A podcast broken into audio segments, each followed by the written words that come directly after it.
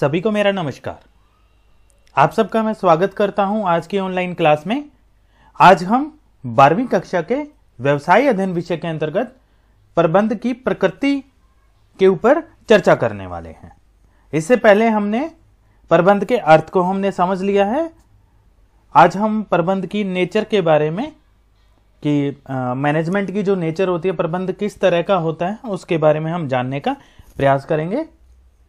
मैं Kuldeep Birwal lecturer in commerce government model Sanskriti senior secondary school क्लैद district Kaithal आप सबका आज की ऑनलाइन क्लास में स्वागत करता हूँ।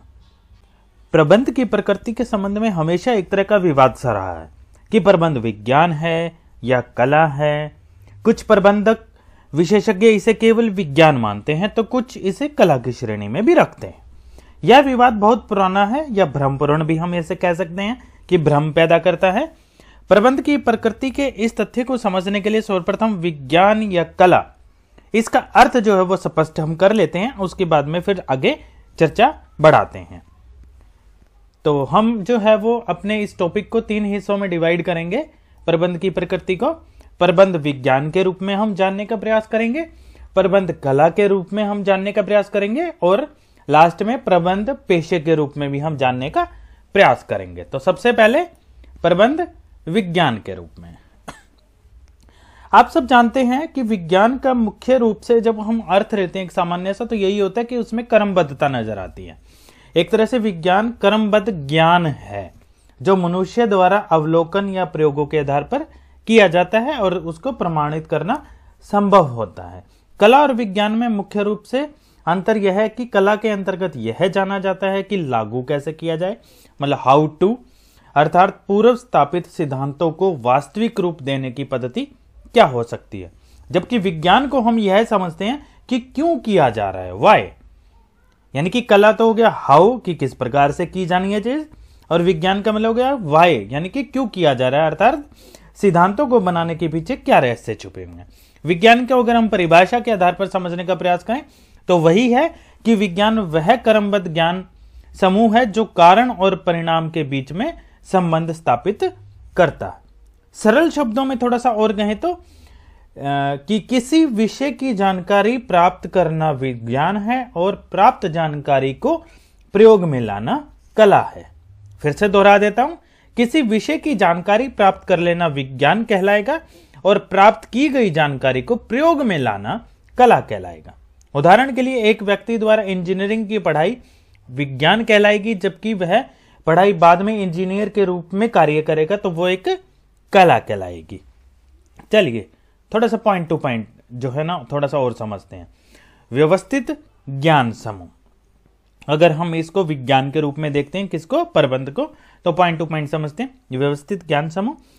विज्ञान के लिए क्रमबद्ध अथवा व्यवस्थित ज्ञान समूह का होना आवश्यक है। प्रबंध भी एक व्यवस्थित ज्ञान समूह है, क्योंकि इसकी पहचान प्रबंध विशेषज्ञों के कई वर्षों तक किए गए शोध कार्यों और प्रयोग के बाद में स्थापित हुई है। तो एक स्ट्रॉन्ग पॉइंट है ये। फिर दूसरा, तथ्यों का संग्रह, विश्लेषण एवं प्रयोग।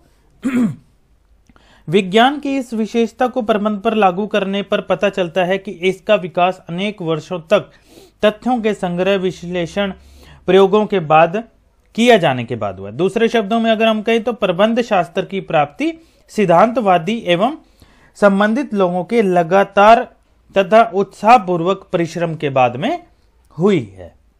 फिर एक और पॉइंट के साथ समझते हैं, सार्वभौमिक प्रयोग। वैज्ञानिक सिद्धांत सत्य पर आधारित होते हैं तथा इन्हें हर परिस्थिति में एवं हर समय लागू किया जा सकता है। अतः उनका सार्वभौमिक उपयोग संभव है। प्रबंध के क्षेत्र में भी प्रबंधकीय ज्ञान अथवा प्रबंध के सिद्धांतों को सत्य पर आधारित माना जाता है और उन्हें भी सभी परिस्थितियों में हर समय लागू किया जा सकता है। उदाहरण के रूप में अगर हम बात करें तो आदेश की एकता का सिद्धांत, जिसका अभिप्राय क्या होता है कि हर अधीनस्थ कर्मचारी अधीनस्थ कर्मचारी कौन से? जो किसी दूसरे अधिकारी के अंडर में कार्य करते हैं, को केवल एक ही आदेश, एक ही अध्यक्ष से एक ही आदेश मिलना चाहिए। सभी जगह समान रूप से लागू होता है ये सिद्धांत कौन से वाला? जैसे कि हमने उदाहरण लिया, आदेश की एकता का सिद्धांत। यदि एक व्यक्ति को आदेश देने वाले एक से अधिक अध्यक्ष होंगे तो वह सही ढंग से समझ नहीं पाएगा, या कहीं तो अच्छे प्रकार से कार्य नहीं कर पाएगा। इसी प्रकार अनेक और भी जो सिद्धांत हैं, वो इसी प्रकार से समान रूप से, सार्वभौमिक रूप से लागू होते हैं। फिर उसके बाद हमारा आ जाता है कारण एवं परिणाम संबंध।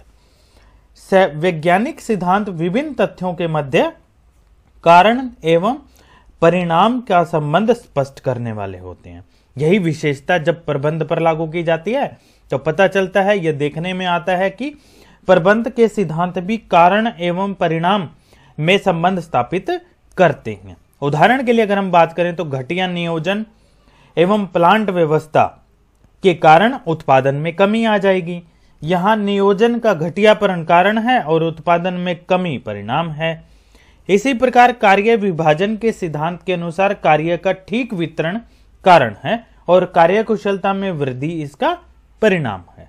इस प्रकार विज्ञान की यह विशेषता भी प्रबंध में पाई जाती है। फिर एक और पॉइंट, परिणामों की वैध जाँच।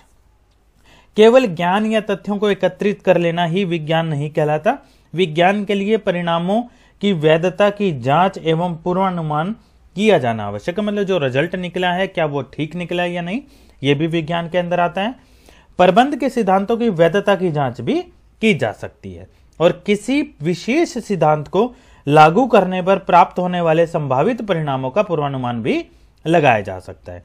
तो प्रबंध के सिद्धांत भी विज्ञान के सिद्धांतों की भांति ही व्यवहार की कसौटी पर परखे और सिद्ध किए जा सकते हैं। उदाहरण के साथ अगर हम इस पॉइंट को समझना चाहें तो आदेश की एकता नामक सिद्धांत को व्यवहारिक रूप में लाने पर पता चलता है कि वह अधीनस्थ, जिसका केवल एक अध्यक्ष है, अधिक कार्यकुशलता के साथ कार्य करने में संभव होगा। वहीं अगर एक से अधिक अध्यक्ष होंगे तो कारण और परिणाम के संबंध होने के कारण किसी सिद्धांत को लागू करने पर प्राप्त होने वाले संभावित परिणामों को पहले से ही बताया जा सकता है।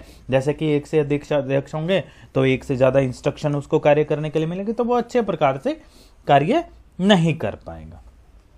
तो ये कुछ पॉइंटों के आधार पर हम कह सकते हैं कि प्रबंध में कला के भांति ही विज्ञान की भी सभी विशेषताएँ विद्यमान है।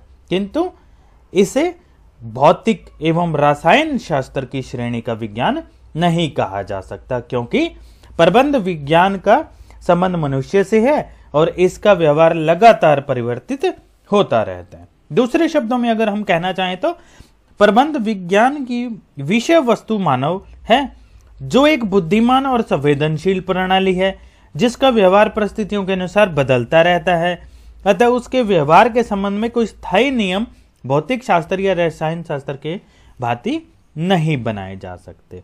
यही कारण है कि प्रबंध विज्ञान भी सामाजिक विज्ञानों की भांति परिस्थितियों के ऊपर आधारित है। तो निष्कर्ष के रूप में हम कह सकते हैं कि प्रबंध विज्ञान को पूर्ण रूपेण विज्ञान तो नहीं माना जा सकता, बल्कि इसे एक व्यवहारिक विज्ञान अथवा जो है, हम कह सकते हैं कि अयथार्थ विज्ञान, गहना जो है, वो ज़्यादा अधिक उचित रहेगा। तो विज्ञान के रूप में ये हम तथ्य दे सकते हैं कि प्रबंध एक विज्ञान है। अब कला के रूप में देख लेते हैं एक बारी। तो कला का हमने अर्थ जान लिया है कि कला का अभिप्राय ज्ञान के सैद्धांतिक प्रयोग से है। मतलब ज्ञान ले लिया, वो विज्ञान हो गया और उस ज्ञान का प्रयोग करना जो है वो कला कहलाएगी। हमने इंजीनियरिंग वाला उदाहरण ले लिया कि इंजीनियरिंग करना जो है वो विज्ञान हो गया और उस इंजीनियरिंग को बाद में प्रयोग में लाना जो है वो हमारा कला हो जाएगा। कोई भी क्रिया जिसे कला की श्रेणी में रखा जा सकता है। में चातुर्य एवं ज्ञान के प्रयोग पर अधिक बल दिया जाता है और सोच विचार कर किए गए प्रयत्न द्वारा परिणाम प्राप्त किया जाता है, उसको हम कला कहते हैं। चलो पॉइंट टू पॉइंट समझते हैं। थोड़ा सा और आसानी से समझ में आएगा। सबसे पहले व्यक्तिगत कुशलता पर्सनल स्किल्स इस संदर्भ में प्रबंध एक कला है, क्योंकि संस्था के उद्देश्यों को प्राप्त करने में आने वाली अनेक समस्याओं को प्रबंधक अपने व्यक्तिगत चातुर्य द्वारा सुलझाता है। प्रबंध के कार्यों के लिए सोच, विचार, निर्णय एवं समझ की ज़रूरत पड़ती है। ये गुण विभिन्न प्रबंधकों में अलग अलग मात्रा में पाए जाते हैं। परिणाम स्वरूप उनकी दूसरे लोगों से काम करने की शैली भी भिन्न भिन्न हो सकती है या होती है और जो शैली या कार्य पद्धति एक प्रबंधक के लिए लाभदायक सिद्ध होती है, वहीं वह दूसरे प्रबंधकों के लिए भी सही साबित होगी, ऐसा ज़रूरी नहीं है। अतः कला की व्यक्तिगत कुशलता की विशेषताएँ प्रबंधक में पूर्ण रूप से विद्यमान है। अगला पॉइंट हमारा आ जाता है व्यवहारिक ज्ञान।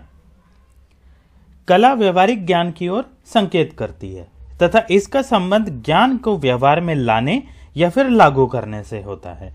प्रबंध भी एक व्यवहारिक ज्ञान है और व्यवसाय में प्रबंधक का महत्व इस बात से जाना जाता है कि वह प्रबंध के सिद्धांतों को कितना कुशलता और प्रभावशाली ढंग से लागू कर पाता है। न कि इस बात से कि उसको प्रबंध के सिद्धांतों का ज्ञान कितना है।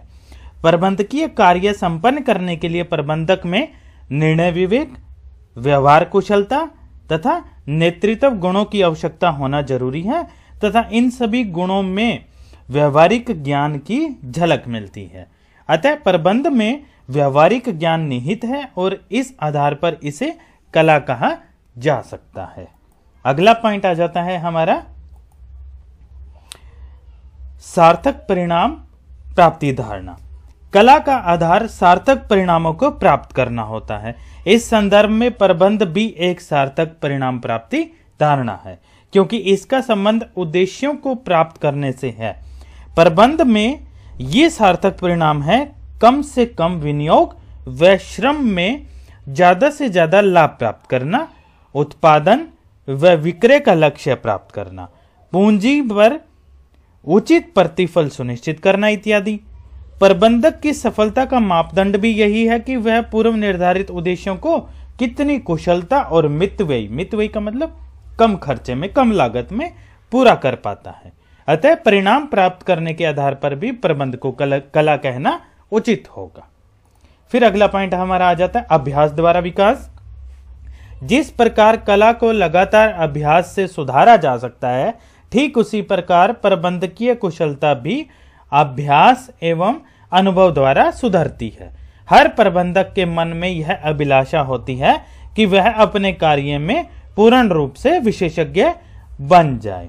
वे अपनी इस इच्छा को लगातार अभ्यास के द्वारा प्राप्त कर सकते हैं। इट इज़ पॉसिबल एक पूर्ण रूप से विकसित प्रबंध, प्रबंधक न केवल संस्था को आसानी से परिवर्तित परिस्थितियों के अनुसार ढाल सकता है, बल्कि वह भारी वातावरण के भी अपने अनुसार बदलने की क्षमता धीरे धीरे अभ्यास दर अभ्यास रखने लगता है। इस प्रकार प्रबंध को, कला की इस विशेषता को भी विद्यमान माना जा सकता है। फिर हमारा इसी के पक्ष में, प्रबंध कला के रूप में पक्ष में, रचनात्मक शक्ति पॉइंट आ जाता है। कला में रचनात्मक कार्य करने की शक्ति निहित होती है। इसी प्रकार, प्रबंध में भी प्रभावशाली रचनात्मक कला का गुण होता है, क्योंकि प्रबंध में भी दूसरे लोगों को अभिप्रेरित करके एवं उनकी क्रियाओं में समन्वय स्थापित करके कार्य को पूरा करवाया जाता है। अन्य शब्दों में अगर हम कहें तो प्रबंध कोई व्यर्थ की क्रिया नहीं है, बल्कि इसका उद्देश्य ऐसा वातावरण तैयार करना है, जिसमें सभी लोग अपना अपना कार्य पूर्ण दक्षा के साथ, दक्षता के साथ पूर्ण कर सके। तो इन पॉइंट्स के आधार पर हम कह सकते हैं कि प्रबंध में कला के सभी विशेषताओं का समावेश है। इस आधार पर प्रबंध को कला स्वीकार कर लिया गया। निष्कर्ष के रूप में हम कह सकते हैं प्रबंध कला भी है, विज्ञान भी है। प्रबंध विज्ञान के रूप में प्रबंधकों को अपनी व्यवहारिक कुशलता के प्रयोग में आवश्यक मार्गदर्शक प्रदान करता है मार्गदर्शक के रूप में कार्य करती है, तथा प्रबंध कला के संदर्भ में हर तरह की परिस्थिति में उसका सामना करना या फिर सहायक होने से है। अतः प्रबंध को कला और विज्ञान दोनों ही मानना तर्क संगत रहेगा। अब हम चर्चा कर लेते हैं प्रबंध पेशे के रूप में। अब पेशे का अर्थ क्या होता है? हमने प्लस वन में हमने पढ़ा था। प्रबंध की प्रकृति के संबंध में एक महत्वपूर्ण प्रश्न यह भी उठता है कि क्या प्रबंध एक पेशा है? मतलब प्रोफेशन है।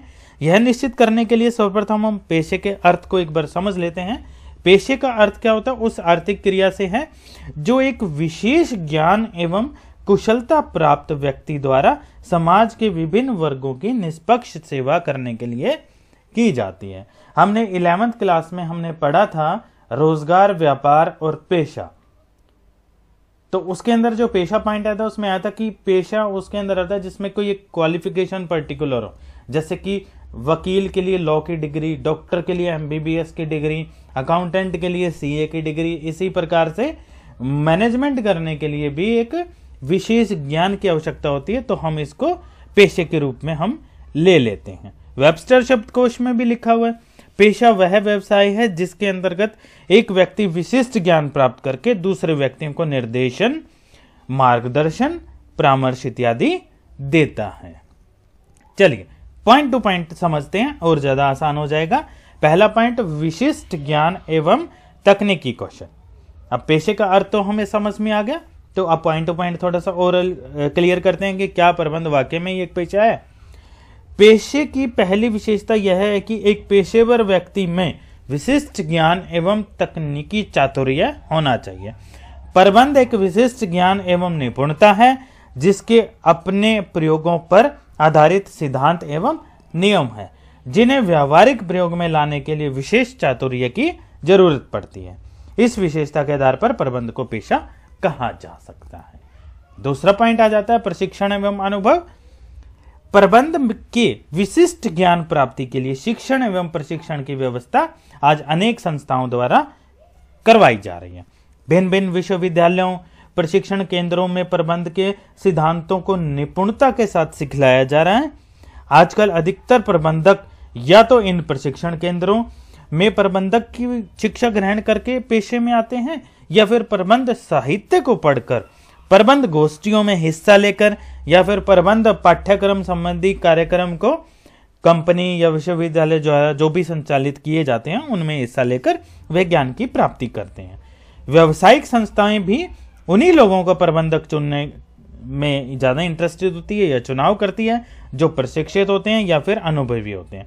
यद्यपि यह सही है कि अभी भी अनेक व्यक्ति प्रबंधकीय योग्यता के इस औपचारिक प्रशिक्षण के बिना ही इस पद पर कार्यरत हैं, लेकिन इन प्रबंधकों को प्रबंधकीय क्षमता को भी कम करके नहीं आंका जा सकता, क्योंकि इस पद पर पहुँचने के लिए उन्होंने अनेक संस्थाओं में विभिन्न बड़े बड़े पदों पर काम करके अनुभव प्राप्त किया है। तो पेशे की इस विशेषता के अनुसार प्रबंध को पेशा माना जा सकता है। अगला सॉरी अगला पॉइंट आ जाता है हमारा प्रतिनिधि पेशेवर संघ का होना। पेशे की तीसरी विशेषता के रूप में इसे प्रतिनिधि संघ का होना आवश्यक है, जिसके निम्नलिखित मुख्य कार्य होते हैं। पहला, अपने सदस्यों के व्यवहार को नियंत्रित करना। दूसरा, पेशे की विभिन्न क्रियाओं का मार्गदर्शन करने के लिए आचार संहिता तैयार करना। तीसरा, अपने सदस्यों की छवि को एक पेशेवर के रूप में बनाना और विकसित भी करना। चौथा, अपने सदस्यों की न्यूनतम योग्यता निर्धारित करना। और पेशे में प्रवेश को नियमित करना। भारत में दूसरे देशों की तरह प्रतिनिधि संघ स्थापित हो, चुके हैं। जैसे वकालत के पेशे के लिए बार काउंसिल ऑफ़ इंडिया है बीसीआई चिकित्सक के पेशे के लिए मेडिकल काउंसिल ऑफ़ इंडिया है एमसीआई तथा लेखा शास्त्र के पेशे के लिए institute of chartered accountant ICA इसी प्रकार संघों की स्थापना प्रबंध के संबंध में भी भारत तथा विदेशों में हो चुकी है। All India management of association AIMA के नाम से प्रबंध की स्थापना जो है वो संस्था की, संघ की स्थापना की गई है, जो विभिन्न प्रकार के पेशेवर आचार संहिता इत्यादि बनाती है। भारत में छह मुख्य प्रबंध संस्थान हैं। उनमें से कुछ मैं नाम ले देता हूँ। जैसे कि भारतीय प्रबंध संस्थान अहमदाबाद भारतीय प्रबंध संस्थान इंदौर, बेंगलोर, काशीपुर में भी है, कोलकाता कौंजीकोड, लखनऊ, रांची, रायपुर, रोहतक, शिलोंग, तिरुचिरापल्ली, उदयपुर, इन सब में जो है वो जो है भारतीय प्रबंध संस्थान जो है वो खुल चुके हैं तो वहाँ जाकर जो है वो पेशेवर जो है वो अपनी डिग्री प्राप्त कर सकते हैं। आईएमए के नाम से इसको जाना जाता है। फिर आचार संहिता की हम बात कर लेते कोड ऑफ़ कंडक्ट एक पेशे के सदस्य निर्धारित आचार संहिता का पालन करने के लिए बाध्य होते हैं। आचार संहिता के अंतर्गत पेशे के संबंध में नियम, ईमानदारी, सत्यनिष्ठता, नैतिकता, पैमाने, यानी कि नॉर्म्स इत्यादि सम्मिलित किए जाते हैं।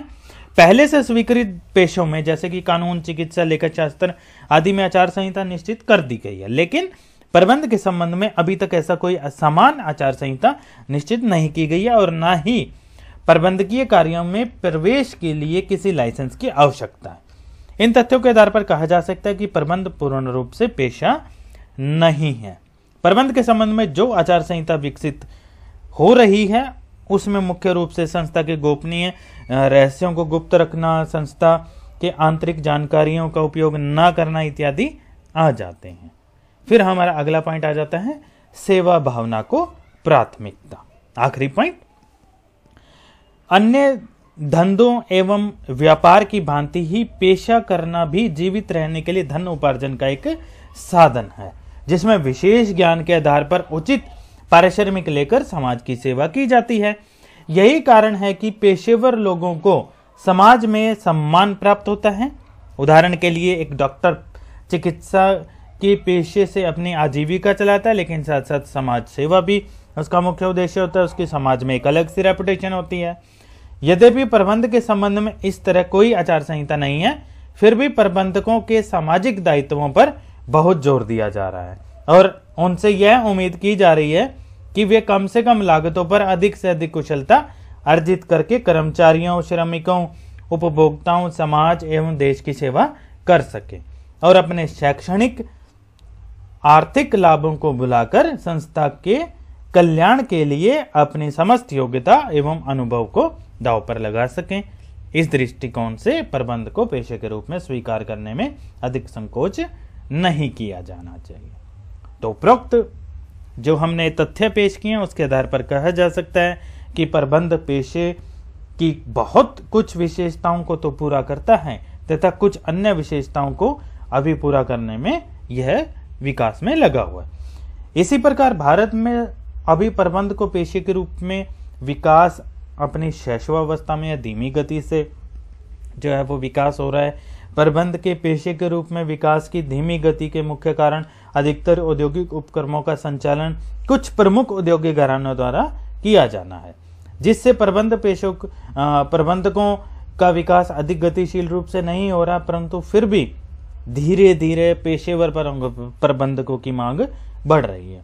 तो बच्चों, सारांश के रूप में कहा जा सकता है कि भारत में प्रबंध का पेशे के रूप में विकसित हो रहा है। जैसे जैसे धीरे धीरे विकास की गति में तेज़ी आएगी, वैसे वैसे प्रबंध को पेशे के रूप में भी स्वीकृति मिलती रहेगी। तो उम्मीद करता हूँ आप सभी इस टॉपिक को समझ गए होंगे। काफ़ी आसान और इंटरेस्टिंग टॉपिक था हमारा प्रबंध की प्रकृति, जिसमें हमने जाना प्रबंध को विज्ञान के रूप में, प्रबंध को कला के रूप में, और अंत में प्रबंध को पेशे के रूप में भी हमने जाना। तो आप सबको समझ में आ गया होगा बच्चों? आप सबका हार्दिक धन्यवाद।